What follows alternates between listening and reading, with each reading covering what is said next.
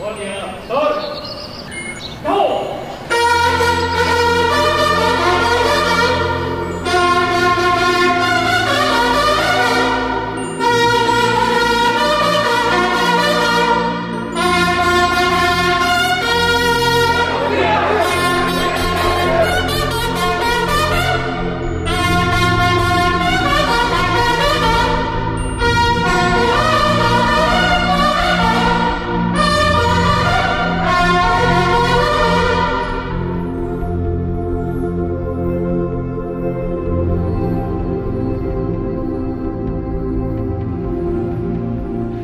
vamos a eh, informar el día de hoy. Tenemos eh, tres temas. Eh, uno relacionado con el informe de los documentos que se encontraron en el gobierno sobre lo del espionaje que hacía esta empresa de Pegasus, eh, los contratos que se hicieron desde el gobierno de Calderón y más con el gobierno de Peña Nieto. Entonces van a darse a conocer estos contratos que se están entregando a la Fiscalía General de la República. Lo otro que se va a tratar es el quién es quién en las mentiras y también vamos a informar sobre lo que se está haciendo en San Luis Potosí, lo de la Sierra de San Miguel. Son los tres temas. Eh, este último eh, va acompañado de eh, todo el proceso que se ha llevado a cabo para declarar una zona natural protegida. Entonces, comenzamos con Rosa Isela este, sobre estos contratos. Muy buenos días, vengan todas y todos ustedes. Con su permiso, señor presidente, como ustedes saben, la empresa israelí NSO Group desarrolló el software de espionaje denominado Pegas que operó entre 2011 y 2018 en los gobiernos de Felipe Calderón y Enrique Peña Nieto y fue vendido a la entonces Procuraduría General por medio del grupo TechBull, que es quien tiene el contrato para la adquisición del sistema. No obstante, para sus transacciones, la empresa israelí usó otras compañías fachada, llevando a cabo así una simulación de contratos relacionados con el software Pegasus en diferentes instancias del gobierno federal por conceptos distintos al uso de tecnología de inteligencia. Dando cumplimiento a la instrucción del señor presidente, el licenciado Andrés Manuel López Obrador, la Secretaría de Seguridad y Protección Ciudadana se dio a la tarea de hacer una búsqueda exhaustiva en sus archivos digitales e impresos y pidió lo, lo mismo a órganos desconcentrados. Como resultado de esta búsqueda se encontraron 31 contratos con empresas vinculadas en sus actividades al, al, grupo NCO que vienen de la siguiente manera. En archivos de la extinta Policía Federal se encontraron 16 contratos escritos con dos empresas distintas, la KBH y la comercializadora de soluciones integrales Mecale SADC. Además, en, la, en los mismos archivos se encontraron dos contratos más firmados por la Secretaría de Gobernación de, de donde antes dependía la Policía Federal con las empresas Proyectos Semilla y Artículos Textiles y Accesorios MMB. En tanto, la, la que sigue, en prevención y readaptación social, en este órgano desconcentrado que tiene a cargo los penales, se encontraron siete contratos con cuatro empresas, comercial, do, comercializadora Anzúa, Artículos Textiles, BCD, BCD London, en el y adelante, en el servicio de protección federal se hallaron dos más con una sola empresa, artículos textiles, equipos y accesorios. accesorios. En tanto que en el Centro Nacional de Inteligencia, que antes fue el CISEN, reportó cuatro contratos más de los que se tiene el registro de los pagos efectuados de la empresa Proyectos y Diseños BME. Adelante. Estos 31 contratos involucran al gobierno de Felipe Calderón y de Enrique Peña Nieto, bajo cuya protección operaba el, eh, el caso de Felipe Calderón, el ex secretario de Seguridad, Genaro García Luna, que está actualmente preso en una cárcel, en un penal en Nueva York. Y está reconocido por sus prácticas de espionaje, pero también en el caso de Enrique Peña Nieto mantuvo esta actividad ilegal durante todo su sexenio. Ahora vamos a la afectación a las arcas públicas por lo erogado a través de estos contratos, suma alrededor de 1.970 170 millones de pesos. Esto es un poco más de 61 millones de dólares para la adquisición de software, de hardware, de bases de datos, plataformas, licencias y mantenimiento de estos equipos, entre otros. Para dar cumplimiento a su mandato, señor presidente, esta es la información, la que está en esta caja, que se entregó a la Fiscalía General de la República con el propósito de que se realicen las investigaciones correspondientes y se dé con los responsables de esta ilegal práctica que violó la intimidad de periodistas, de políticos, de luchadores sociales, de empresarios, de defensores de derechos, de servidores públicos, de legisladores. Eh, y así este nuevo gobierno tiene como premisa fundamental la libertad y la transparencia. Aquí no se espía a nadie, se acabó la persecución política y el espionaje. Muchas gracias por su atención. Gracias que nos permiten. Bueno, pues ahora, Elizabeth, ¿en quién es quién en las mentiras de la semana? Buenos días, señor presidente. Buenos días a todos y a todos. Las noticias falsas son todo aquel contenido pseudo periodístico que se hace pasar como noticia, difundido a través de portales de noticias, prensa escrita, radio, televisión y redes sociales. El propósito del quién es quién en las noticias de la semana es, es detectar contenidos engañosos y las mentiras en torno al presidente de la República y al gobierno federal, como parte de un ejercicio periodístico que busca esclarecer hechos y dichos para contribuir a garantizar el derecho a la información del pueblo de México. En este espacio no se cuestionan opiniones ni críticas. Aquí se respeta la libertad de expresión y el derecho a la información consagrados en el artículo 6 constitucional. Para este gobierno es fundamental mantener este diálogo circular donde se garantice el, eh, el ejercicio de la denuncia y del derecho de rep. Aquí no se denigra el trabajo periodístico, se cuestionan, se exhiben las mentiras y la corrupción. Bueno, en la sección de hoy tenemos varios ejemplos de información engañosa y maliciosa. Además, presentaremos un trabajo sobre eh, tendencias en medios de comunicación, en radio, televisión, prensa escrita, en lo que va del mes de julio en todo el territorio nacional. Eh, bueno, la primera es portada con información falsa. Se desinfla presupuesto del aeropuerto Felipe Ángel. En una portada del periódico El Universal se aseguró que se desinfla el presupuesto del aeropuerto Felipe Ángeles, cuya nota en interiores asegura que la obra sufrió un recorte del 90% de su presupuesto que se asignó para ejercer durante este año. El Universal asegura originalmente se autorizó a la Secretaría de la Defensa Nacional responsable de la obra un gasto por 37.986.2 millones de pesos. Sin embargo, las autoridades hacendarias modificaron la asignación y lo dejaron en solo 3.780 millones de pesos, lo que representó un tijeretazo del 90%. Esta información es falsa. La Secretaría de Hacienda informó que en el periodo que comprende del 1 de enero al 15 de julio del 2021 se han ejercido 851 millones de pesos de recursos fiscales y 33, 33 eh, millones de pesos a través del fideicomiso público de administración y pago de equipo militar. La nota del Universal tergiversa los números, ya que del presupuesto total del Aeropuerto Internacional Felipe Ángeles, eh, 74.535 millones de pesos, únicamente falta que la Secretaría de Hacienda le asigne 33.195 millones de pesos que se pedirán en el último trimestre de este año. Bueno, la segunda nota es artículo de opinión de, de Economist se volvió una noticia nacional.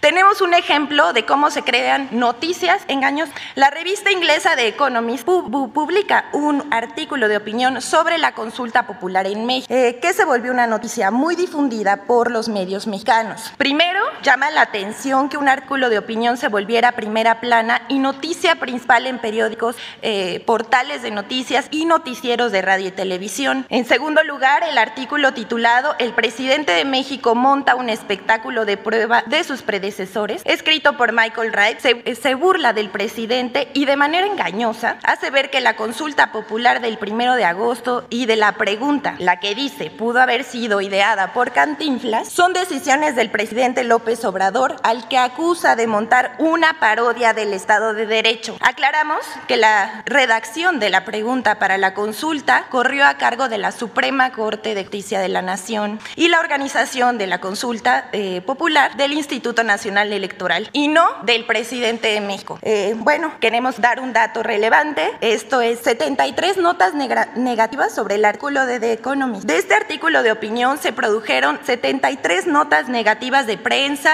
radio y televisión, además de un sinnúmero de columnas y artículos de opinión en los que se hizo eco de la crítica al presidente. Bueno, ahora vamos a pasar al análisis eh, de las tendencias en los medios de comunicación. Eh, es un análisis realizado por la empresa Intelite. Esta muestra información generada en medios impresos, radio y televisión a nivel nacional en torno al presidente de México, Andrés Manuel López Obrador. Las cifras presentadas en este reporte son el resultado de una revisión de 543 medios a nivel nacional, divididos de la siguiente manera. 191 programas de radio, 279 programas de televisión, 28 periódicos, 45 revistas y el periodo eh, de análisis es del primero al 25 de julio. En el rubro de la evolución de la información por mes, la cobertura en cuanto al número de notas negativas por tema, hubo 109 notas eh, sobre la crítica de la eh, Comisión Interamericana de Derechos Humanos al supuesto estigma a los periodistas por parte de Andrés Manuel López Obrador. 110 de una nota sobre la postura de Coparmex que calificó la creación de gas bienestar como una mala estrategia y 73 notas sobre un artículo de opinión de la revista que ya eh, acabamos de mencionar de Economist que criticó al presidente de la República por la consulta popular del primero de agosto, mientras que los temas que se posicionaron en positivo fueron 19 notas sobre el tema de que México va por la ruta correcta en el, en el primer gobierno de izquierda, 33 notas positivas de la nota sobre que el Ejecutivo Federal presentó el plan para la atención integral para Cananea y 27 notas sobre gas bienestar, que sin intermediarios permitirá un precio adecuado. En cuanto a los medios impresos con más menciones negativas sobre el presidente Andrés Manuel López Obrador, destacan Reforma, El Universal, El Financiero, El Economista y La Crónica. Por ejemplo, por cuatro menciones positivas del presidente, el periódico Reforma registró 99 negativas, 20 negativas por una positiva. En el caso del periódico El Universal, por cinco menciones positivas, registró 101 negativas, 20 negativas por una positiva también. El, el financiero registró cinco menciones positivas y 61 negativas, 12 negativas por una positiva. Y la crónica registró cinco notas positivas por 53 negativas, una positiva por 10 negativas. Ahora bien, entre los programas de televisión con más menciones al presidente de México destacan con Ortega las 10, que conduce Guillermo Ortega en el financiero Bloomberg, registró dos menciones positivas, 28 negativas. Y al sonar de la campana, con cero menciones positivas y cinco negativas. De acuerdo al análisis en radio, es donde más ocurren menciones negativas contra el presidente Andrés Manuel López Obrador. Este medio destaca por su desproporcionado equilibrio en la información que presenta a sus audiencias. Por ejemplo, Noticias MBS primera edición, 29 menciones negativas y una positiva. En los tiempos de la radio, 30 negativas por 5 positivas. Sergio y Lupita en el Herardo Radio, 18 menciones negativas, 5 positivas. Ciro Gómez Leiva por las mañanas, 17 notas eh, negativas y 3 positivas, perdón, menciones. Así las cosas, 28 menciones negativas y una positiva. Y Enfoque Noticias, primera emisión, 13 menciones negativas y una positiva. En tanto que en las columnas de medios impresos, 30% de las piezas periodísticas mencionan al mandatario federal de forma negativa, mientras solo el 3% de manera positiva. Esto equivale a 617 eh, menciones negativas por 55 positivas en lo que va del mes. Aquí también destacan tres medios, el Universal, el Reforma y el Financiero. Por ejemplo, el Universal registró 69 menciones negativas y solo 3 menciones positivas, mientras que Reforma produjo 60 menciones negativas y una positiva. El financiero, 41 eh, menciones negativas y una positiva. El Heraldo, 40 negativas y 6, y 6 positivas. El economista, 37 negativas y una positiva. Milenio Diario, 22 negativas y una positiva. El Sol de México, 25 negativas y 2 positivas. Y la Crónica, 26 negativas y 0 positivas. Finalmente, presentamos en este espacio los líderes de opinión con más menciones negativas hacia el presidente López Obrador. Se encuentra Pacaso, Joaquín López Dóriga, Mari Carmen Cortés, Mario Maldonado, entre otros. Este análisis habla por sí solo. Saque usted conclusión. Es todo, señor presidente. Buenos días, vicepresidente. Eh, vamos a abordar el tema de San Miguelito, que justo la compañera Elizabeth la semana pasada abordó. Primero quisiera hacer un recuento este, concreto y breve de lo que es la Sierra de San Miguelito para ustedes los periodistas, pero también para la gente que nos está viendo, las y los mexicanos. Eh, empezamos primero a colocar que la Secretaría del Medio Ambiente pone al centro al ser humano, a las personas en este caso, a las familias, a las comunidades. No puede haber salud si no tenemos un ambiente sano. Ese es el cuidado que hace la Secretaría de Ambiente. La siguiente, por favor. Y pues, ¿con quién lo hace? Con las comunidades, con las personas. Eh, la siguiente y eh, la siguiente. Aquí, aquí voy a platicar un poquito de la Sierra de San Miguelito, del proceso de Sierra de San Miguelito. Placar que en una gira el día 24 de mayo del 2019, eh, una servidora todavía era secretaria de Bienestar, una de las giras de Bienestar, la ciudadanía se acercó al presidente, como lo hace en sus diferentes giras, y hubo una solicitud expresa de que la Sierra de San Miguelito pudiera ser un área natural protegida. Comentarles que tiempo atrás eh, había sucedido un incendio. Entonces el presidente solicitó en este caso a una servidora y a la Secretaría del Medio Ambiente para hacer la área natural protegida. En el caso nuestro, recordar que teníamos eh, a cargo en ese tiempo el programa Sembrando Vida. El programa Sembrando Vida se trata de reforestar. Y en ese sentido, desde ese momento empezamos a saber de que se requería ser un área natural protegida. Cuando se inició ese trabajo, se planteaba que pudiera incidir en 12 mil hectáreas. Se inicia ese trabajo, en el caso de la Secretaría del Medio Ambiente, en junio del 2019, eh, revisa directamente con la CONAM, la Comisión Nacional de Áreas Naturales Protegidas, pues es quien se encarga de hacer áreas naturales protegidas y de resguardarlas, conservarlas y tener su dirección de estas. En este sentido, el en octubre 2019 buscan que la UNAM, a través del campus Morelio, Morelia, haga eh, un estudio previo justificativo. Este estudio previo justificativo es en gabinete, es hacer una revisión para saber qué superficie podría entrar en, en ser área natural. Se hace el estudio previo justificativo de octubre 2019 a octubre 2020. Una servidora llega a la Secretaría del Medio Ambiente el 3 de septiembre del 2020. Eh, para octubre del 2020, justo vamos a la ciudad de San Luis Potosí, nos reunimos con el gobierno de San Luis Potosí y con quienes habían hecho el estudio previo justificativo y demás centros de investigación de San Luis Potosí. Llega también la Procuraduría Agraria, hacemos una rueda de prensa y eh, damos a conocer un cronograma de trabajo. Ese es el cronograma de trabajos que si ustedes buscan en línea es el que aún llevamos a cabo. Hablamos nosotros de que está el estudio previo justificativo, un estudio previo justificativo donde no quedan 12 mil hectáreas, quedan 109 mil 636 hectáreas como posible área natural protegida. Entonces se da a conocer, se da a conocer la ruta. El 29 de enero se pone el aviso, un aviso donde se dice que está el estudio previo justificativo que se puede bajar del diario oficial y que se, es eh, público para toda la ciudadanía. Decirles que ha sido el proceso más consultado. Eh, tenemos más de 2.800 documentos en respuestas y opiniones del área natural protegida eh, San Miguelito, la cual aún no está decretada. Y platicarles algo importante. Estas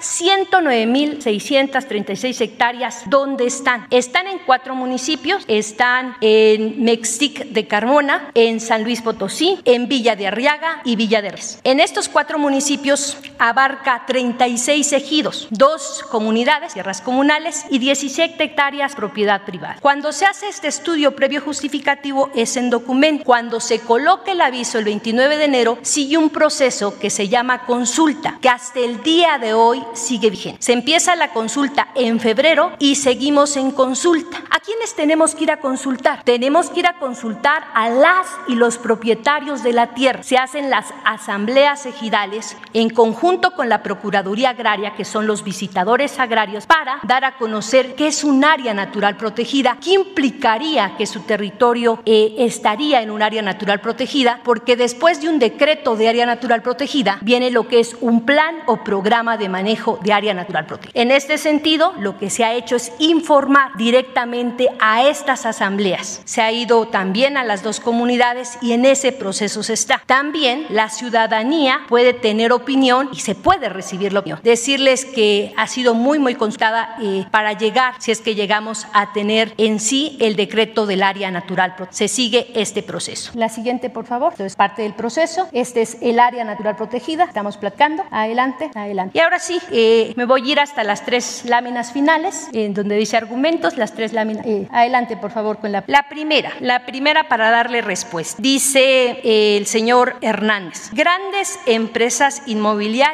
depredadoras y especializadas en corromper autoridades y políticos, eh, candidatos y campañas son beneficiados por la Semarnat. Alude a mí, a María Luisa Álvarez González. Urge que el presidente, presidente licenciado Andrés Manuel López Obrador, cumpla con el compromiso. Así de claro. En la cuarta transformación no estamos nosotros coludidos con nadie. Y hacer un área natural protegida es proteger al pueblo de San Luis y también a las mexicanas y a los mexicanos. La siguiente, por En este argumento dice eh, que se pretende convertir la Sierra de San Miguelito en una reserva protegida, pero quitando 1.805 hectáreas. No hemos quitado nada porque se está en proceso de consulta, no se está de, el decreto como tal. Este es el proceso donde se puede opinar.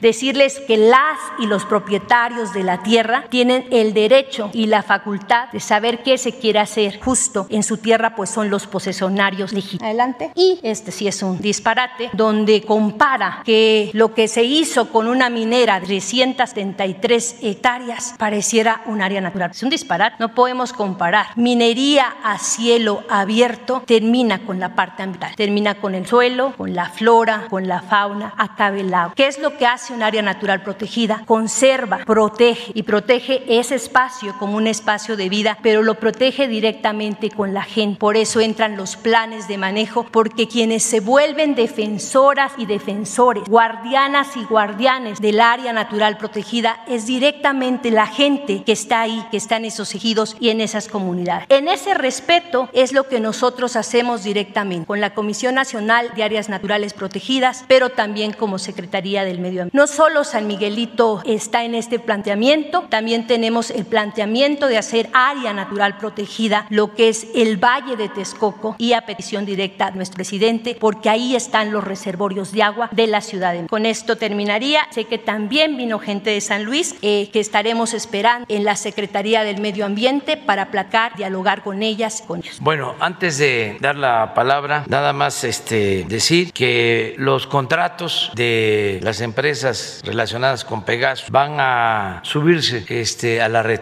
para que todos tengan la información. Le pido a la secretaria de Seguridad Pública, Rosela Rodríguez, que el día de hoy se suban los contratos. Eh, acerca del monitoreo sobre los medios, pues esto es lo que explica el por qué la decadencia del periodismo en México, el que no haya eh, el mínimo equilibrio, el que estén todos, con honrosas excepciones, atacándonos, lo que no hicieron en los pasados gobiernos, que se dedicaban a aplaudir y a callar como vasallos. ¿Y cuál es el fondo? ¿Por qué esta actitud? Porque estamos llevando a cabo una transformación, porque ya no se permite el porque no se permite la corrupción, porque ya no se entregan contratos jugosos a grupos de intereses creados. Muchos de estos grupos son dueños de medios de formación o representan a contratistas, a proveedores de gobierno y también porque ya no destinamos las grandes cantidades de dinero a la publicidad, a la subvención, al chayote. Entonces, por eso es que estamos padeciendo de estos ataques. Quiero dejar en claro que aún con esta actitud completamente inmoral que este en vez de informar manipula y pretende incidir en la opinión de la gente, aún con el daño que causa, lo tóxico que son todas estas formaciones, el odio genera. De todas formas, vamos a continuar respetando la libertad de expresión, la libre manifestación de la ciudad. Nadie va a ser perseguido, nadie eh, va a ser sancionado, censurado por ejercer periodismo. Solo nos reservamos derecho a la réplica, el que estemos formándole al pueblo del comportamiento de los medios de información. Ayer hablaba yo de cómo en un periódico universal se calumnia, se habla de que mis hijos están negocios lícitos relacionados con el huachicol, una gran mentira. Y hoy aparece un desplegado de todos los columnistas de ese periódico diciendo que son libres. Pues sí, son libres, nada más que trabajan en un periódico que tiene como máxima el que la calumnia cuando no mancha tizna, periódico sin ética, que recibía muchísimo dinero del gobierno anterior y de todos los gobiernos. Era como el predilecto de los periódicos del gobierno de Enrique Peña el Universal, como 1.400 millones de pesos en el sexenio. Entonces, como ya no hay ese dinero, pues ahora la gran lanzada. Vamos a resistir porque afortunadamente la gente cada vez está más consciente y ya hay muchas formas alternativas de comunicación. Ya no es como antes, que eran los medios convencionales los únicos. Por eso era el cuarto poder. Entonces cercaban al opositor, lo rodeaban y lo podían destruir políticamente. Ahora ya hay muchos medios de comunicación, todo tiene teléfono móvil, puede opinar, existen las benditas redes sociales y entre otras cosas tenemos la posibilidad de informando todos los días a la gente y estar eh, desmintiendo y argumentando sobre el porqué de nuestra postura. Entonces quería eh, hacer ese comentario. Y ahora sí, vámonos a las preguntas, pero primero que viene Julio Hernán a la red. Bien, eh, buenas, buenos días a todos. Gusto de estar entre compañeros, gusto de reivindicar el periodismo, gusto de decir que justamente lo que ha dicho el presidente de la República es eh, algo que comparto en lo general, que he practicado a lo largo de décadas de ejercer un periodismo crítico, independiente y honesto en todos los casos, sin excepción. Eh, la semana pasada fui señalado aquí de mentir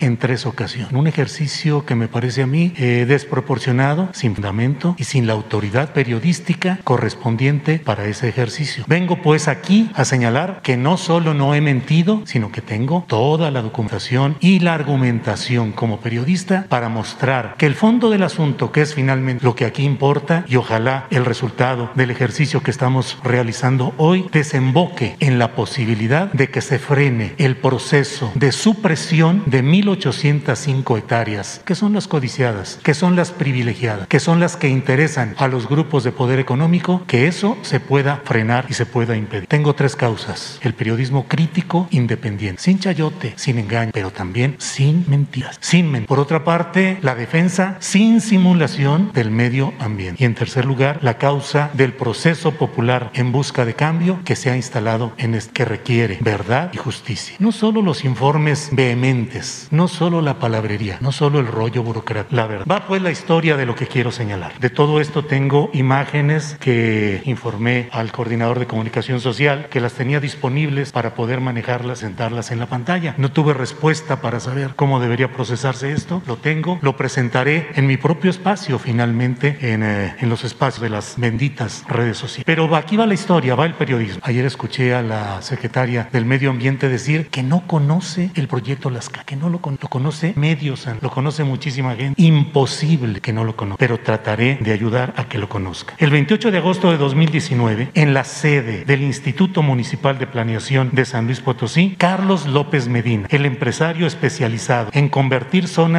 ejidales o comunales en lujosos desarrollos inmobiliarios, mostraba los detalles del proyecto Las Cañadas. 29 mil lotes para residencias que albergarían unas 140 mil personas de alto poder adquisitivo. Esto está en las imágenes que no podemos pasar, pero que tengo disponibles. Son del Canal 7 de San Luis Potosí. Un ambicioso proyecto a desarrollar en 2.068 hectáreas, entre las cuales están justamente las 1.805 de las cuales estamos hablando y que se dice el empresario López Medina dijo, analizamos todo el entorno de San Luis Potosí, todos los alrededores, y llegamos a la conclusión de que el mejor terreno para hacer un desarrollo gran, importante, que le aporte a la ciudad de San Luis Potosí, era precisamente el terreno propiedad de la comunidad de San Juan de Guadalupe. Ahí está en el video del canal. También se presumió la conectividad de las cañadas con la zona industrial de la ciudad. Para ello, con fondos públicos, se está construyendo una vía alterna, una supercarretera financiada por el gobierno del estado con el apoyo económico del gobierno federal. La seguridad empresarial de decir que se va a realizar ese proyecto proviene de la oportuna compra de votos de los comuneros. En julio de 2019, secretaria Albores, el constructor López Medina había solicitado a los comuneros que firmaran un contrato de reconocimiento y ratificación individual del previo contrato de asociación en participación que los había enganchado. A cambio de ceder sus derechos a las cañadas en calidad de socios, los comuneros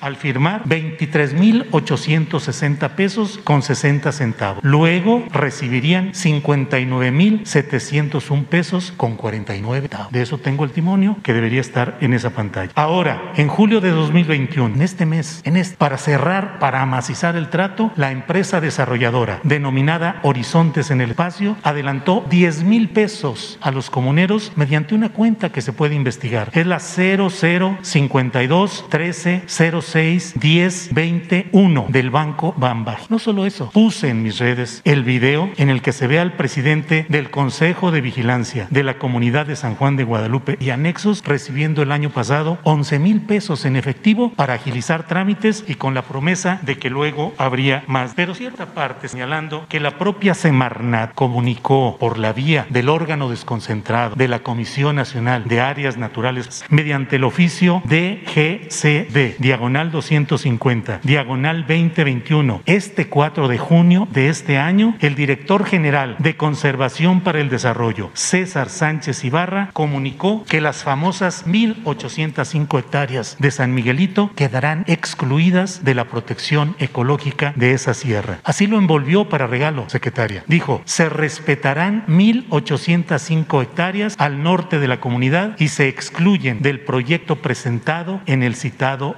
Ese respeto, entre comillas, significa que esas hectáreas en las que casi dos años atrás se había anunciado que se construiría el proyecto residencial de las Cañadas quedan fuera de la regulación del área natural protegida. Es decir, del conto amplio, y permítame decirlo, inflado de las más de 100 mil hectáreas en las que se incluyeron especies, flora y fauna que ni siquiera es originaria ni existe ahí, en ese mismo esquema se sustrae la franja especiada, la deseada por empresarios de las 1.805 hectáreas. Decisión de los comuneros mediante estos procesos es muy conocido en San Luis Potosí y en todo el país cómo se realizan este tipo de cosas. Eh, respecto a la comparación entre lo sucedido en Cerro de San Pedro, donde se aprobó una concesión de explotación depredadora por Vicente Fox a la empresa minera San Javier, ha de decirse que la materia del negocio es dista. Claro, claro. Minería en un caso, fraccionamiento de. Bueno, pero son similares los procedimientos. Similar la legalidad, entre comillas, a modo, similares las excusas. Carlos Covarrubias y Mario Martínez, fundadores y líderes del Frente Amplio, opositor a la depredación ya consumada del Cerro de San Pedro, me pidieron que le dijera al presidente López Obrador que lleva casi tres años en el poder y no ha hecho absolutamente nada justiciero en ese tema. Comillas. Hoy eres presidente, pero Cerro de San Pedro se mantiene tan olvidado como la única vez que estuviste ahí. Agregan Covarrubias y Martín. Comillas. Lo que dijo el periodista Julio Hernández no es mentira. Nosotros reiteramos su dicho. Dos puntos. El acto de barbarie que se hizo en Cerro de San Pedro y ahora se pretende con la Sierra de San Miguelito es exactamente igual. Don Mario Martínez, por cierto, y Carlos Covarrubias están aquí afuera de este palacio junto con algunos potosinos que con mantas y pancartas expresan su repudio al proyecto Las Cañadas y a la actividad de la Semarnat y otras autoridades. Busqué en ejercicio periodístico, por equilibrio, una entrevista con la secretaria Albores. Canceló minutos antes del momento en el que estaba concertada, sin mayor ocasión. Los activistas, con el senador Elí César Cervantes, solicitaron también audiencia y no se les concedió. Se les canceló también de último momento. Sé desde ayer que los va a recibir después de haberse reunido con el senador Cervantes. Qué bueno que lo haga, qué bueno que lo haga después de que todo esto sucedió sin haber dado la cara antes, más que con boletines de prensa y con una relatoría que es una relatoría francamente eh, eh, muy burocrática y que des, se desentiende de lo esencial, de que no hay más que una aplastante presencia empresarial en Satosí que se va a beneficiar de esas 1.850 hectáreas. Yo he escrito y reitero aquí, el punto de la verdad y la mentira es muy clara. Se va a segregar 1.805 hectáreas de ese proyecto del área nacional protegida en San Luis Potosí, sí o no. Uno. Y dos, ¿se va a realizar ahí ese proyecto de las cañadas tan cantado? Sí o no. Dirá la secretaria que aún no se ha realizado el estudio ambiental correspondiente. Claro que no, eso es más adelante. Es después de que se establece eh, la, eh, la desincorporación de las tierras, la parcelización y la declaratoria del dominio de esas. Después es como pensar que no se ha pedido un foco en la sala cuando todavía ni siquiera empieza la construcción. Todo lo que estoy diciendo está fundamentado y está señalado. Quiero cerrar esta intervención eh, convocando a la señora Elizabeth García Vilchis a que tal como lo hacemos los periodistas de verdad, cuando uno se equivoca, lo reconoce y ofrece, y ojalá y después de todo esto haya eh, pues la congruencia en un auténtico ejercicio periodístico y haga lo que corresponde, señora García Vilchis. De no ser así, continuaré con acciones legal en el ámbito nacional y ante instancias del gremio nacionales e internacionales para que no se siga estigmatizando y difamando el ejercicio periodístico recto, honesto y crítico. Por otra parte, secretaria, ojalá y nos responda nada más eso. 1.805 hectáreas que van a ser para un proyecto empresarial. El tiempo lo va a demostrar y los hechos van a cambiar. Al presidente de la República, usted estuvo en San Luis Potosí, firmó de puño y letra el compromiso de un no a que se tocara la Sierra de San Miguelito. Lo hizo, firmó usted, fue la primera firma. Se señala ahí el conocimiento de lo que pretende el empresario Carlos López Medina y además con un no con mayúsculas se comprometió a defender toda la Sierra de San Miguelito, no solamente la parte que no interesa al señor López Medina y a otros inversionistas. También debo decirle, presidente, que a nivel nacional hay muchísimos focos rojos respecto a este mismo modus operandi que finalmente permite agredir al medio ambiente. Gracias por su Muy bien. Bueno, pues mire, este, ya se eh, garantiza el derecho de réplica y también el derecho a disentir, que es fundamental para la democracia. Solo aclarar que yo no conozco proyecto este, inmobiliario, eh, no conozco al empresario. Pero usted diciendo Sí, Carlos López sí, Medina. que- sí, pero no conozco el proyecto. Firmó sin y conocer. lo más importante de todo, yo jamás he actuado en contra de la gente, en contra del medio ambiente. Jamás, en toda mi vida. Y está claro de que no voy yo eh, a afectar ninguna área eh, natural, eh, sea protegida formalmente o no. Eh, nosotros no vamos a dar ninguna concesión, ningún permiso que eh, vaya en contra del medio ambiente. Hasta ahora, hasta el día de hoy, este, no hemos actuado de esa manera y no lo vamos a actuar, no lo vamos a hacer por convicción. No somos igual, Julio. Tampoco de este lado Sí, somos iguales. sí, no somos iguales, este, no coincidimos contigo eh, y no se puede comparar a nuestro gobierno con lo que hizo Vicente Fox de destruir el cerro de San Pedro por la minería. Nosotros no hemos dado una concesión para este, explotación. Entonces, el apostar a que todos son igual, que es este, uno de los propósitos que tienen nuestros opositores, que todo es lo mismo, no funciona, este, no se ajusta a la realidad. Y como tú mismo lo acabas de decir, eh, los hechos son los que van a hablar. Nosotros no vamos de ninguna manera a afectar a nadie. Se frotan las manos nuestros opositores porque quisieran que actuáramos igual que los antes, pero no. Nosotros llegamos a- para transformar, para cambiar las cosas. Y eso es lo que estamos haciendo. Y tú tienes garantizado todo tu derecho a manifestarte, expresarte, a Sí. criticar, a cuestionar, a proceder legalmente. Sí, Eso no lo pregunto, solo es. Nada más que este sí considero yo que es un despropósito este compararnos con los que destruyeron pues el cerro de San Pedro en San Luis Potosí para la explotación minera. O sea, no te adelanto. O sea, Presidente. este todavía, como lo acaba de mirar María Luisa, no hay un decreto, o sea, que tiene que firmar el presidente para declarar una eh, área eh, natural protegida. Y yo no estoy aquí para servir a grupos de intereses creados. Yo no represento al sector empresarial, a los inmobiliarios, a los potentados. Yo represento al pueblo de México. Para eso me eligieron. Entonces, no te preocupes. Este, por convicción, llevamos muchos años. Igualmente. No vamos nosotros a traicionar al pueblo. No le vamos a fallar al pueblo. Y no nos vamos a traicionar a nosotros mismos. Eso es lo que puedo decir. Presidente, en concreto, si la Asamblea Ejidal de San Juan de Guadalupe decide que ahí se construya lo que ellos digan en 1805 hectáreas, ¿usted lo impedirá? No, no, no se va, no se va a poder este, afectar. ¿Lo puede decidir la Asamblea Ejidal? Lo puede decidir, Asamblea pero Comunal? hay un interés este, superior que tiene que ver con el interés de la nación, Perfecto. el interés público. Pero esto, o sea, este, no tiene nada que ver con lo que nosotros representamos. Si el presidente de México fuese un tecnócrata, si fuese un títere, un pelele impuesto por grupos de intereses creados, sería otra cosa. Te aviso de que ya no es eso lo que sucede en el país. Hay que verlo El presidente de. México no es un florero ni es un pelele de ningún grupo de interés creado. No estamos aquí para facilitar el saqueo, el robo, la corrupción, como era antes. Es otra nuestra opción. Y esta señora, que es la secretaria Medio Ambiente, viene de un movimiento social, viene de abajo, viene de trabajar honestamente en cooperativas que siempre han estado protegiendo el medio ambiente, que se ha opuesto siempre a la destrucción del territorio. Este, me gustaría que, así como Julio va a presentar, y además con todo su derecho, legítimo derecho, este, todo el expediente, por este caso, dieras a conocer cuál es su historia como eh, defensora de medio ambiente. Te pido eso, porque no es este, del sector empresarial, pero con todo respeto también a los empresarios que son gentes eh, emprenden emprenden y que invierten y que generan empleos. Pero en este caso el gobierno para estas funciones ha decidido tener como responsable a una auténtica defensora del medio ambiente con una trayectoria ejemplar, una mujer incorruptible. Entonces, por eso digo, no somos iguales. Bien, no seamos iguales. También como periodista no soy igual a todo lo que aquí se señala. Pues yo creo que está claro. Está claro. Y qué bueno que haya la postura que usted señala de que por el interés de la nación podrán frenarse este tipo de hechos. Así haya una asamblea comunal que apruebe cesión de terrenos en 1800 hectáreas en la Sierra de San Miguel. Sí, y es por nuestra convicción. Sí, qué bueno. Por nuestro principio, de siempre. Porque lo que estimamos más importante en la vida es nuestra honestidad. Por eso hemos resistido y vamos a seguir resistiendo. Eso es nuestro escudo protector frente a toda la andanada de los conservadores y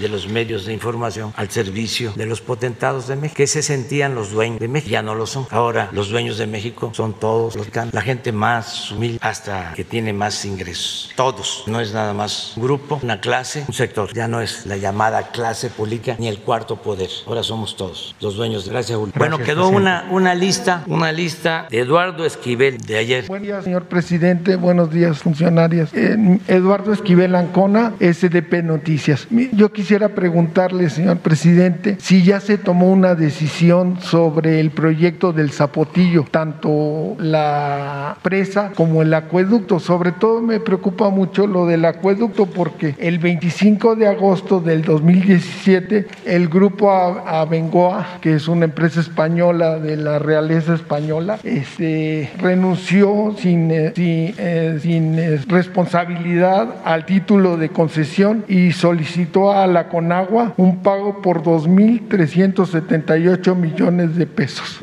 Este, esta empresa tiene, solo construyó dos kilómetros de los 140 que tenía que hacer desde el 2011. Entonces, y tuvo préstamos y apoyos no recuperables de Fonadín y, de Banobras un préstamo y Banobras en, en noviembre del 2020 le está viendo el pago porque no han pagado, dejaron de pagar por dos mil, por más de dos mil millones de pesos. Entonces quisiera saber si ya se, se ha reunido con el gobernador de Jalisco, este, si ya tienen una acción sobre ese tema. Bueno, eh, es un asunto, ya lo hemos comentado aquí, pero no está de más este, repetir. Se hizo una presa en los altos de Jalisco, Zapotillo, como todas las obras que se hicieron, este, o muchas las obras que hicieron, eh, sin consulta a la gente, sin que se tomara en cuenta al pueblo. Entonces construyen la presa, ya está. Estamos hablando de dinero, presupuesto, dinero del pueblo. Está la presa construida, pero desde luego la gente está en contra, sobre todo los eh,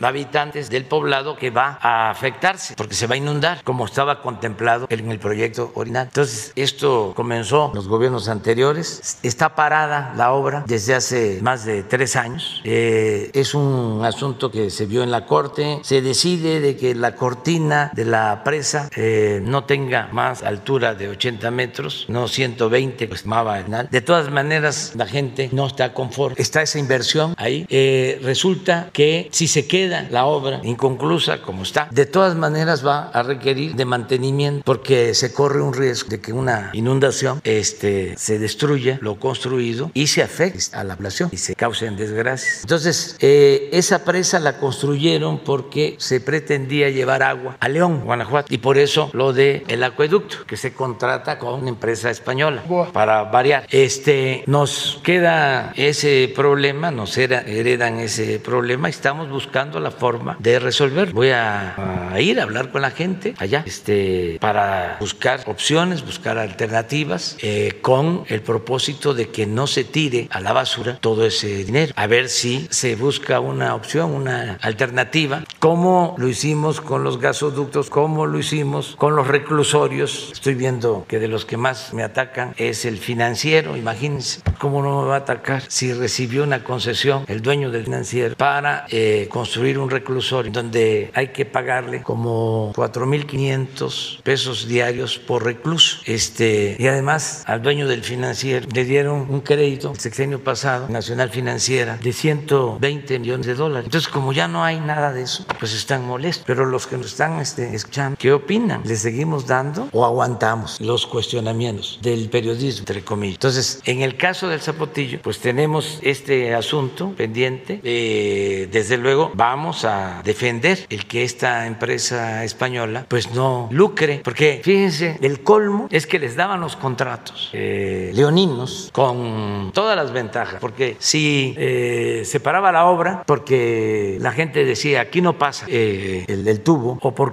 cualquier otra razón, había que pagar una multa. Esto viene los contratos. Eh, aparte de eso, lo que invertían era dinero de crédito que otorgaba el mismo gobierno a través de la banca de desarrollo, todo por influyentismo. ¿Y apoyos no recuperables del Fonadín? Sí, sí, sí, a, este, apoyos a fondos perdidos, es decir, subsidios que se entregaban. Entonces, estamos viendo eso que tú acabas de plantear, se está analizando, estamos hablando con el gobierno de Jalisco para ver qué eh, solución se encuentra. Hasta ahora este, no hemos podido eh, llegar a un acuerdo y no solo es esto, es el resolver que se siguiera construyendo el tren Toluca, Ciudad de México, arreglar con campesinos las afectaciones. Afortunadamente se resolvió. Tenemos que seguirlo derecho de vía y seguimos ya construyendo y vamos a terminarlo. Eh, la planta generación de energía eléctrica, la termoeléctrica de Morelos, bien, afortunadamente ya se llegó a un acuerdo, pero estuvo la planta tanto tiempo parada que ha costado trabajo este, echarla a andar y estamos en eso para que continúe funcionando. Entonces es esto de la, de la presa, vamos a, a resolver de la forma. Lo estamos atendiendo. En una siguiente pregunta, quisiera saber, eh, congresistas de los Estados Unidos señalan, eh, le mandaron una carta al presidente Biden, señalan la, el, los senadores eh, encabezados por Ted Cruz, señalan que hay violaciones al, Tratado de Libre Comercio por parte de México, al Tratado de, al TECMEC, no al, ya que se han reformado, sobre todo en la parte energética. ¿No sería posible que, así como nos explicaron en una mañanera, todos los subsidios, si hay algo que va contra el libre comercio, es que empresas reciban subsidios? En la teoría clásica de, y neoclásica de, de economía, pues eh, los subsidios van contra el libre comercio, seleccionando empresas, sobre todo españolas, este, y no sería posible que diera este, este ejercicio que se hizo una vez aquí en esta mañanera, que, pues sí. que se viera, que lo vieran los congresistas, que se está haciendo mucho esfuerzo por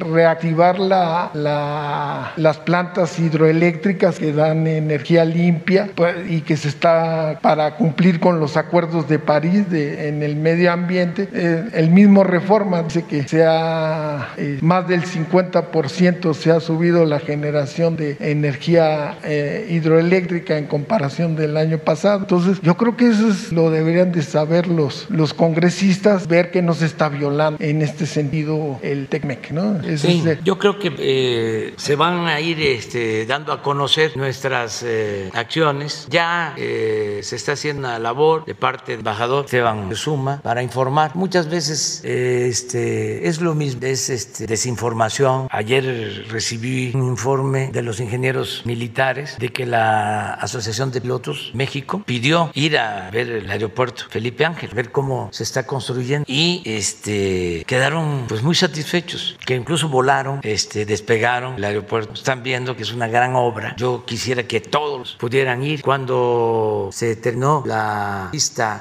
este, llegaron aviones, hicimos una evaluación y al día siguiente casi todos los medios, en vez de dar a conocer la información, como fue, hablaron de que eh, era un montaje, un poco lo que esta revista inglesa, porque tampoco hay mucha diferencia entre los periódicos de aquí con el New York Times, Washington, estas inglesas. Eh, hay una crisis del periodismo en el mundo por falta de ética. Imagínense, les plantea la revista completamente desinformando. No tienen eh, ni pues, propósito de fundar sus notas. No conocen de que existe en la Constitución el derecho a la consulta, que hay un procedimiento que este, lo solicita el Ejecutivo o lo pueden solicitar el Legislativo o lo puede solicitar pueblos y reúne un número determinado de firmas y es la Corte la que este, define, mencionó la compañera, muy bien, este, qué tipo de pregunta, si la pregunta es válida o no es válida. Entonces nos atribuyen a nosotros la pregunta cuando fue la Corte la que formuló la pregunta. Pues estamos hablando de una revista supuestamente muy famosa, importante en el mundo. Pues es un pasquín al final. Y a partir de esa información distorsionada, aquí se le da vuelo, porque imagínense, este, viene de una revista famosa. Entonces ya por ese hecho hay que dar por cierto todo lo que dice. Entonces, este, tenemos por eso que estar constantemente informando. Yo sostengo que eh, los legisladores de Estados Unidos, en este caso, pues van a, saber. Me reuní con senadores de los dos partidos hace relativamente poco y hablamos de todo. Y muy bien, este, son buenas las relaciones. No deja de haber diferencias. Por ejemplo, eh, a ellos seguramente no les parece el que nosotros dejemos de comprar las gasolinas en el extranjero, porque durante mucho tiempo la política petrolera consistió, sobre todo en el periodo neoliberal, en vender petróleo crudo y comprar gasolina. Es como si vendiéramos naranja y compráramos jugo de naranja. Eso era lo que hacían. Entonces nosotros ahora lo que queremos es procesar toda nuestra materia prima para no comprar la gasolina. Entonces eso pues no les eh, gusta a algunos, no a todos. Entonces por eso los cuestionamientos. Pero tenemos que ir informando. Y al final también que se vaya de nuevo estableciendo el que México es un país libre, independiente y soberano. Que este, no vamos a seguir gobernando a México con la agenda de los organismos financieros internacionales. Tenemos que gobernar a México con nuestra agenda, con lo que le conviene al pueblo de México, no con lo que le conviene a extranjeros o a grupos de intereses creados del país. Pero esto sin balandronadas, sin pelearnos. Este, afortunadamente tenemos muy buenos diplomáticos. Yo cada vez hablo hasta más despacio, no me enojo. Entonces, como decía Juárez, nada por la fuerza, todo por la razón y el hecho. Fátima. Buenos días, señor presidente. Fátima Ramírez del canal Despertar Político, Charro Político, redes sociales. En días pasados, el Consejo General del INE acreditó que Samuel García financió su campaña electoral mediante un esquema ilegal de triangulación de recursos,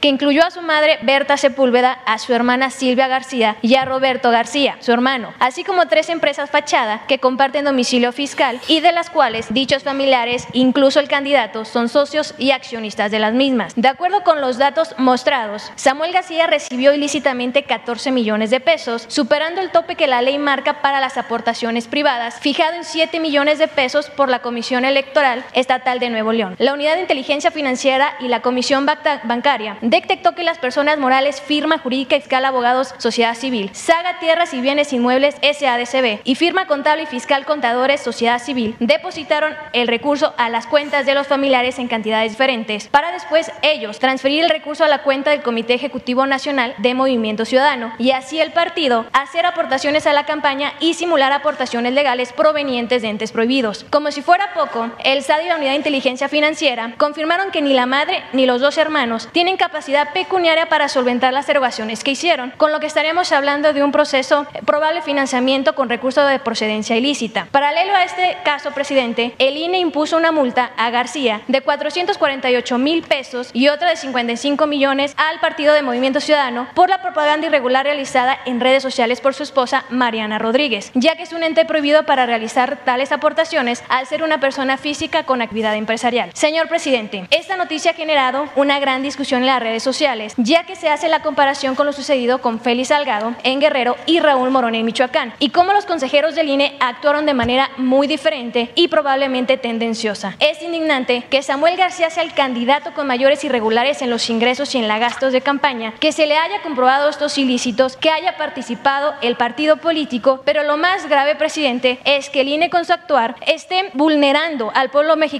vulnerando la democracia que tanto nos ha costado conseguir. Presidente, este es un sentimiento vivo del pueblo. No queremos seguir teniendo funcionarios arbitrarios que son parciales y que están solapando las irregularidades de Samuel García al no querer sancionar con la pena máxima la pérdida de la gubernatura y minimizar los agravios. Presidente, la pregunta es la siguiente. ¿Cuándo presentará la reforma electoral que en mañaneras atrás dio a conocer para limpiar a este instituto y terminar con la, con la impunidad de dentro de este órgano autónomo? Y si esta reforma va a contemplar modificaciones al Tribunal Electoral, ya que el presidente de la Suprema Corte, Arturo Saldívar, dio a conocer que el Consejo de la Judicatura no tiene facultades de disciplina ni vigilancia sobre este tribunal, cosa anomalía que ha generado que crezcan los abusos internos, la corrupción e impunidad dentro de este tribunal. Bueno, son dos cosas. Una, la denuncia que haces sobre irregularidades supuestas o presuntas en las elecciones locales de Nuevo León. Eso lo tiene que resolver, ya lo está este, atendiendo el Instituto Electoral y el Tribunal Electoral. Y si este, hay denuncias, la Fiscalía General de la Arca, denuncias que ameriten que eh, este caso sea atendido por la Fiscalía General de la, de la República. Lo que yo eh, opino es que se debe también de tomar en cuenta al pueblo de Nuevo León, que eh, votó, que este, fue día de elección y ejerció su derecho a votar. Y eso es importante, es la esencia de la democracia. Puede ser que haya irregularidades,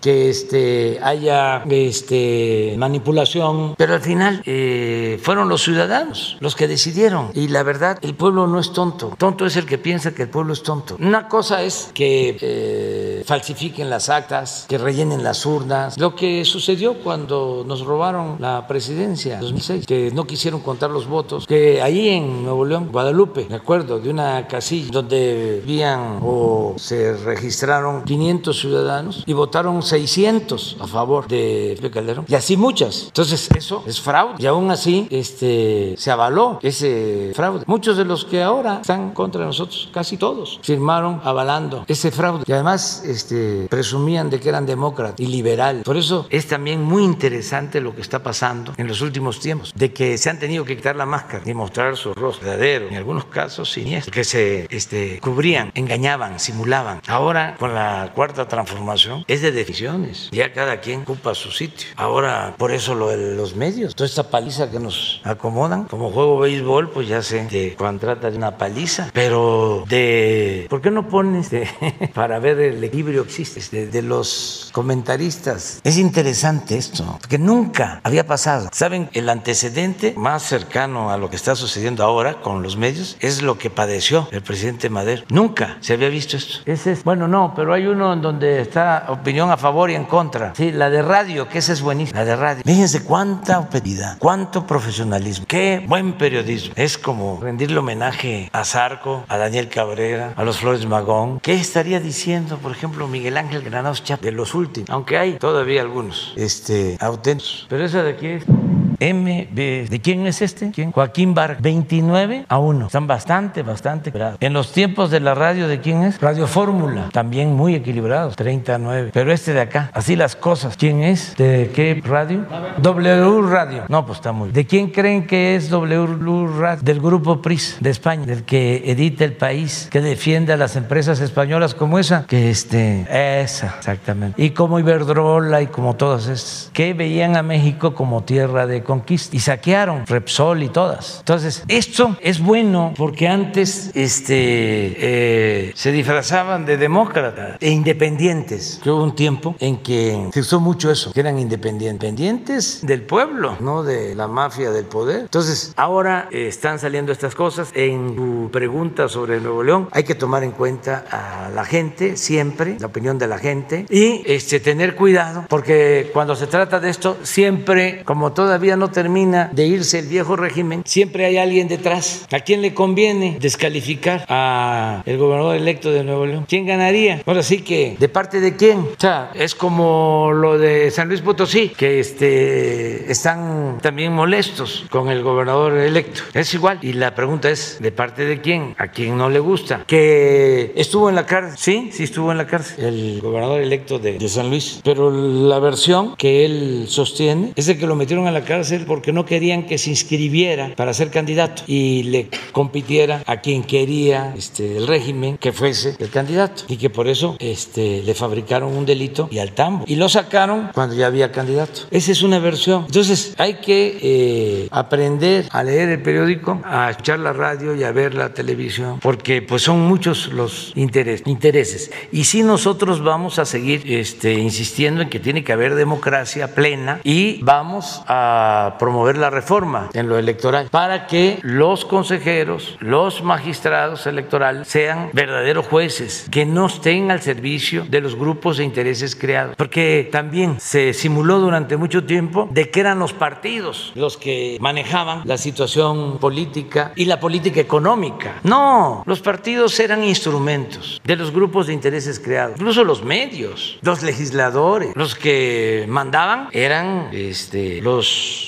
potentados. A ver que se tengan eh, demócratas, gente honesta, íntegra en el INE, en el tribunal. Ahora que se va a llevar a cabo una consulta domingo, es de veras este, lamentable el papel de los medios. Nadie habla de eso. Al contrario, ¿por qué no pones lo de la revista inglesa? Sí, pero de cómo el milenio destaca la nota. En vez de estar alentando porque es democracia participativa, para que avancemos y que sea el pueblo el que siempre tenga las riendas del poder en sus manos. En vez de eso, mire, ¿quién es? Ah, yo pensaba que era el periódico. Una cantina, la consulta. Este es el periodismo, es una vergüenza. Entonces, que encontremos, que sí los hay, mujeres, hombres íntegros, rectos, demócratas, sinceros, para que sean los que conduzcan los procesos electorales. Porque eh, ahora supuestamente los nombran los partidos. Bueno, la simulación es tanta que es el nombramiento lo hacen los legisladores, pero no, son los partidos, pero tampoco son los partidos al final, son los grupos de intereses creados, porque pues también eh, participan. A Krause y Aguilar Camín le apoyan los empresarios, las corporaciones. Entonces, tenemos que buscar que en la reforma pues este, haya elecciones limpias, se logre que haya elecciones limpias, libres y que no haya fraude. Lo cuestiono, señor presidente, porque si la democracia, una real democracia proviene, tiene que ser garantizada por este órgano electoral que hasta el momento y actualmente no lo estamos viendo. Me parece gravísimo primero que no se hable del tema. La consejera del INE, eh, Carla Humphrey, dio a conocer que a pesar que el INE impuso las multas más altas de todos los procesos electorales, se quedó corto en las alcances y sanciones porque tenía evidencia de lavado de dinero, financiamiento ilícito proveniente de triangulaciones ilegales del gobierno de Tamaulipas y operaciones con empresa fachada para esconder aportaciones irregulares. Resulta que también la Unidad de Inteligencia Financiera hizo esta investigación y advirtió un entramado de operaciones ilícitas para que, desde cuentas asociadas a altos funcionarios del gobierno de Tamaulipas, financiaran la campaña electoral del candidato del PAN en San Luis Potosí para la gubernatura. Y a pesar de esto, a, pesar de que había 62 transferencias de 52 personas físicas y de 3 personas morales ligadas a altos funcionarios del gobierno de Tamaulipas, los consejeros del INE pues decidieron, em, eh, em, pues no decidieron seguir con, con el expediente, lo, decidieron archivarlo. Entonces me parece gravísimo que al hablar, primero, de que tenemos a un gobernador que es cabeza de vaca, que la Cámara de Diputados lectó el fuero a través de un juicio, juicio político, que la Suprema Corte no resuelva el tema, que se esté, que esté dando vueltas, pues eh, que estemos hablando de, de dinero también pobre, probablemente desviado del gobierno de Tamaulipas y la autoridad electoral, que es la que debe de actuar, factada exhaustivamente para investigar estos casos, pues decida archivar el expediente y que no se hable de esto en, el en los medios de información ni tampoco por los consejeros del INE. Sí, pero este, esperemos que las autoridades eh, respondan. Eh, yo no pierdo las esperanzas en que se reforme el Poder Judicial, hace falta la reforma al Poder Judicial y que eh, la Fiscalía actúe con rectitud y le tengo confianza al CAL, lo que puedo comentar, a Hertz Manero, y sí vamos a presentar en su momento la reforma electoral en Congreso. Sé que no les va a gustar a muchos, pero tenemos que hacer. Este, entre otras cosas, es mucho el gasto, cuesta mucho el aparato oral, 20 mil millones de pesos. Entonces, eso no puede seguir sucediendo y sobre todo, pues tiene que ser eh, un organismo independiente, verdaderamente independiente, que dé seguridad, garantías a todos, que no sea tendencioso, este, que no esté al servicio de nadie más que del pueblo. Entonces, eso lo vamos a. Eh, viene de Demián Duarte. Sí, buenos días, eh, señor presidente. Demián Duarte del Sonora Power de Hermosillo. Bueno, un, par de buenas noticias, tres diría. pues ganó México, pasó a la siguiente ronda en fútbol, este, lo cual seguramente todo el país celebra. La otra es que empieza el béisbol, este, yo sé que es el deporte de su afición, empieza la selección de México eh, a competir y bueno, el béisbol regresa a las Olimpiadas, creo que es una gran, una gran noticia también. Eh, señor presidente, la economía, eh, se dio a conocer el indicador global de actividad económica para el mes de mayo y es un buen indicador, tenemos un crecimiento del 25.3% para ese mes. parece en coincidencia con lo que usted hablaba hace unos días de la recuperación del empleo, bueno, que tenemos un ritmo este, que nos marca, válgame pues, esta idea de que podemos recuperar eh, todo lo que se perdió al calor de la pandemia. Eh, y bueno, pues siguen eh, los distintos grupos financieros, instancias, instituciones este, marcando y corrigiendo pues las proyecciones que se tienen, ¿verdad? Este, parece que el consenso es que vamos a crecer arriba del 6%, incluso en algunos casos se habla del 7%. En todo este ámbito de buenas noticias económicas, hay un indicador que me ha llamado poderosamente la atención. Hoy aparece el reporte trimestral de la mayor empresa minera de nuestro país, que es Industrial eh, Grupo México, eh, que controla eh, las acciones, las actividades de la mina de Cananea, entre algunas otras, también están en Nacosari y en distintos proyectos mineros del país. su principal producto es el cobre. El cobre, bueno, tuvo un repunte importantísimo en los precios a futuro a 4 dólares con 63 centavos la libra. Es, un dato muy importante porque obvio tiene que ver con la recuperación global. Este, el, cobre es un commodity indispensable para, para la cuestión del desarrollo industrial. persiste en Sonora y, lo tratamos aquí la última vez que, tuve el gusto de estar aquí en la mañanera, el tema del el contrato colectivo de trabajo de la mina de Cananea. Eh, eh, hubo pláticas incluso mediadas de, por la secretaria Luisa María Alcalde, en donde se buscó que se respete esto que dice la Constitución, que el reparto de utilidades debe contemplar el 10% de las utilidades de las empresas. En el caso de Grupo México, las utilidades al segundo trimestre eh, repuntaron de tal modo gracias a estos precios que son del 200% más que lo que se observó el año pasado. Eh, en este sentido, señor presidente, eh, válgame, se le pide a, su gobierno ver la posibilidad de que haga de mediador, porque Grupo México no quiere entregar el 10% que les corresponde a los trabajadores. Incluso con la mediación de la secretaria Luisa María Alcalde no hubo un acuerdo y, alarma, porque mire, usted estuvo muy recientemente en Cananea, allá, en mi tierra,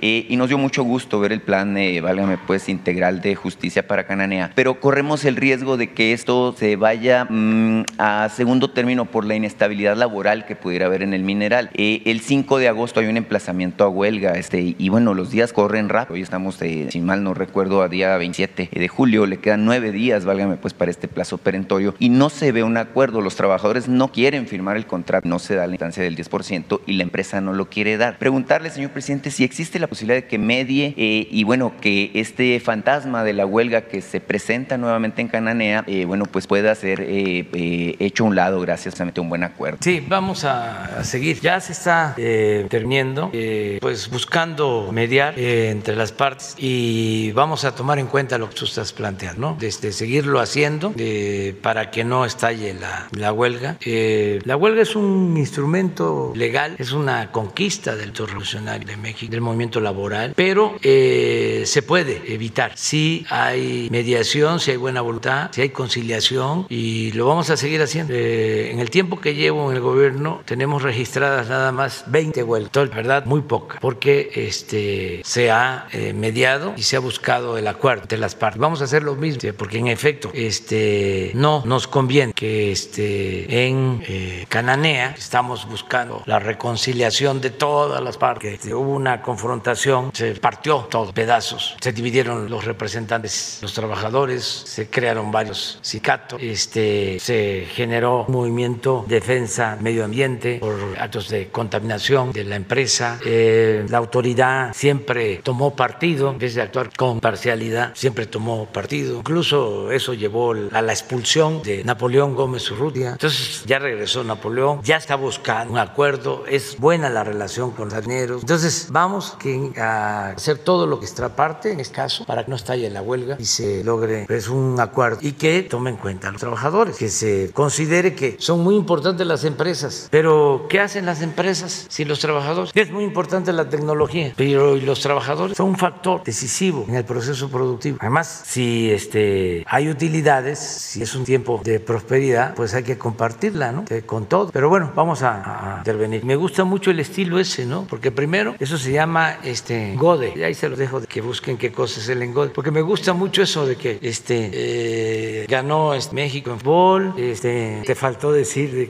quedamos en cuarto lugar en softball, las mujeres muy bien, las softbolistas muy bien, punto, ganar con las softbolistas de Canadá, este, y ahora viene el, béisbol, vamos. Con República Dominicana, no está fácil, no es papita, pero los mexicanos eh, nos crecemos. Cuando se trata de competencias internacionales, eh, yo les deseo lo mejor a todos los maestros, están haciendo un gran esfuerzo, luego de jugar con Dominicana, toca con Japón, también pues, es un buen equipo, pero eh, se puede, se puede este, salir adelante. Y vamos a ver lo de la huelga. Todos los kilos, presidente. van, Van, seis sonorenses este, y seis sinaloenses. Entonces la región noroeste está muy presente ahí en las Olimpiadas con el equipo nacional de béisbol. Eh, señor presidente, ya que estoy en la región eh, noreste de mi estado, Cananea, pues usted sabe, está muy cerca de Agua Prieta. Este, recientemente hubo una serie de trombas este, muy fuertes este, esta temporada. nuestros vecinos en Arizona le llaman la temporada de los monzones.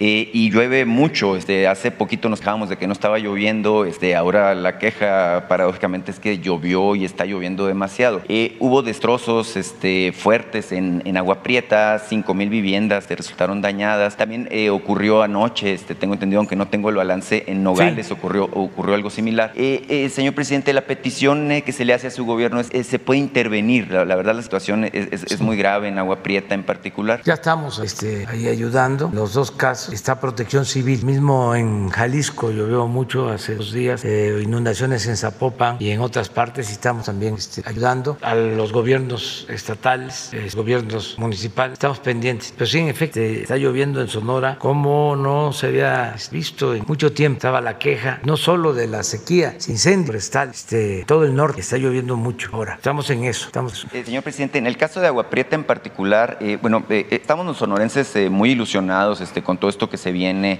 el desarrollo, la competitividad. En el caso de Agua Prieta existen dos eh, asuntos que están pendientes. Uno es, eh, bueno, el, plan de mejora urbana que, impulsa la SEDATU. Eh, es muy importante para esta frontera. Vimos el resultado en San Luis Río Colorado, lo hemos visto en Nogales, donde acaba usted de estar también. El caso de Agua Prieta, mm, no quisiera decirlo así, pero pareciera ser que esa frontera es como el patito feo, ¿no? En el caso de, en el caso de Sonora. Quisiéramos saber si existe la posibilidad de que se tome este tema que fue pospuesto al calor, válgame, pues de la, de la pandemia. Y hay un plan muy específico, muy importante para Agua Prieta, que es la ampliación eh, a dos puertas de, de, la garita. Eh, este elemento, eh, simplemente de, de, ser aprobado e impulsado por su gobierno, le daría un factor de competitividad muy importante a esta región del noreste de Sonora, que, bueno, tiene elementos muy fuertes de competitividad, la frontera con Douglas, la cercanía con el estado de Nuevo México. Sin embargo, desde hace mucho tiempo ha estado esta posibilidad. Hay diálogos, hay acuerdos, ya por ejemplo con el caso de Nogales, tengo entendido que el gobernador electo Alfonso Durazo se lo planteó el tema de, la cuestión de sacar las vías del ferrocarril, construir una serie de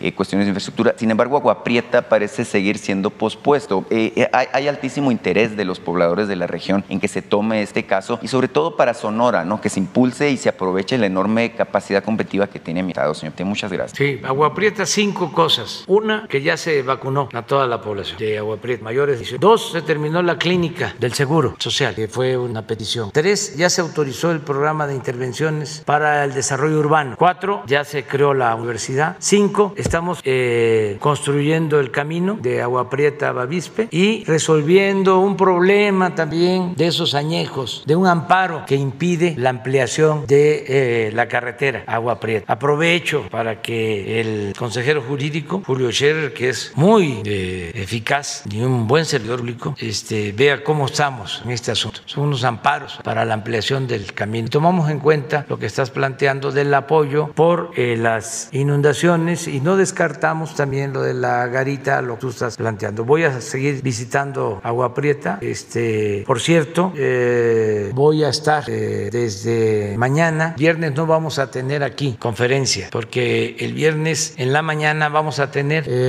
la reunión de seguridad en Culiacán, Sinaloa, y vamos a tener este, la conferencia en Culiacán el viernes. Voy a supervisar caminos, voy a Badiraguato, voy a Tamazula, voy a San Ignacio, toda la parte de la sierra, se están construyendo caminos eh, de Badiraguato a Guadalupe Calvo, el camino de Tamazula a Canelas, camino de San Ignacio a Tayoltita, eh, dos caminos en la sierra de Nayarit, eh, Nayar. Entonces voy el fin de semana a Sinaloa, Durango, Nayarit. Y el lunes la reunión de seguridad se va a llevar a cabo en Puerto Vallarta, Jalisco, porque queremos ir ahí. La reunión de seguridad en Vallarta y la conferencia de prensa de lunes también en Vallarta. De modo que vamos a estar en conferencia mañana aquí y luego hasta el martes. Aprovecho para informar. Y decirle a los ciudadanos de Chihuahua que voy de esta semana a la próxima, porque se nos complicaron las agendas, pero sí voy a Juárez. Este, ya quedé, ya este, estamos organizando la gira para ir a Chihuahua. De este fin de semana al que sí. Voy a Chihuahua, voy a estar también en Colima para la próxima y si es posible a Baja California Sur de 15 días. Ese es el plan. Bueno, este, muchas gracias. Este, muchas gracias, Julio, estar aquí. Hasta luego. Nos vemos mañana.